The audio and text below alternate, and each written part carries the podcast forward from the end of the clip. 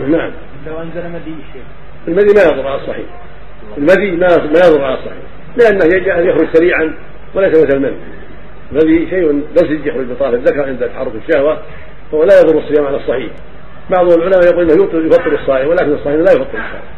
ولا يضر. نعم. ما درجة حد نعم. نعم. لو الراجل الأخ بيسأل يقول لو ان يعني المني عليه الاعاده إذا امنى عليه الاعاده يفطره المني وعليه يعيد ذلك اليوم يقضيه.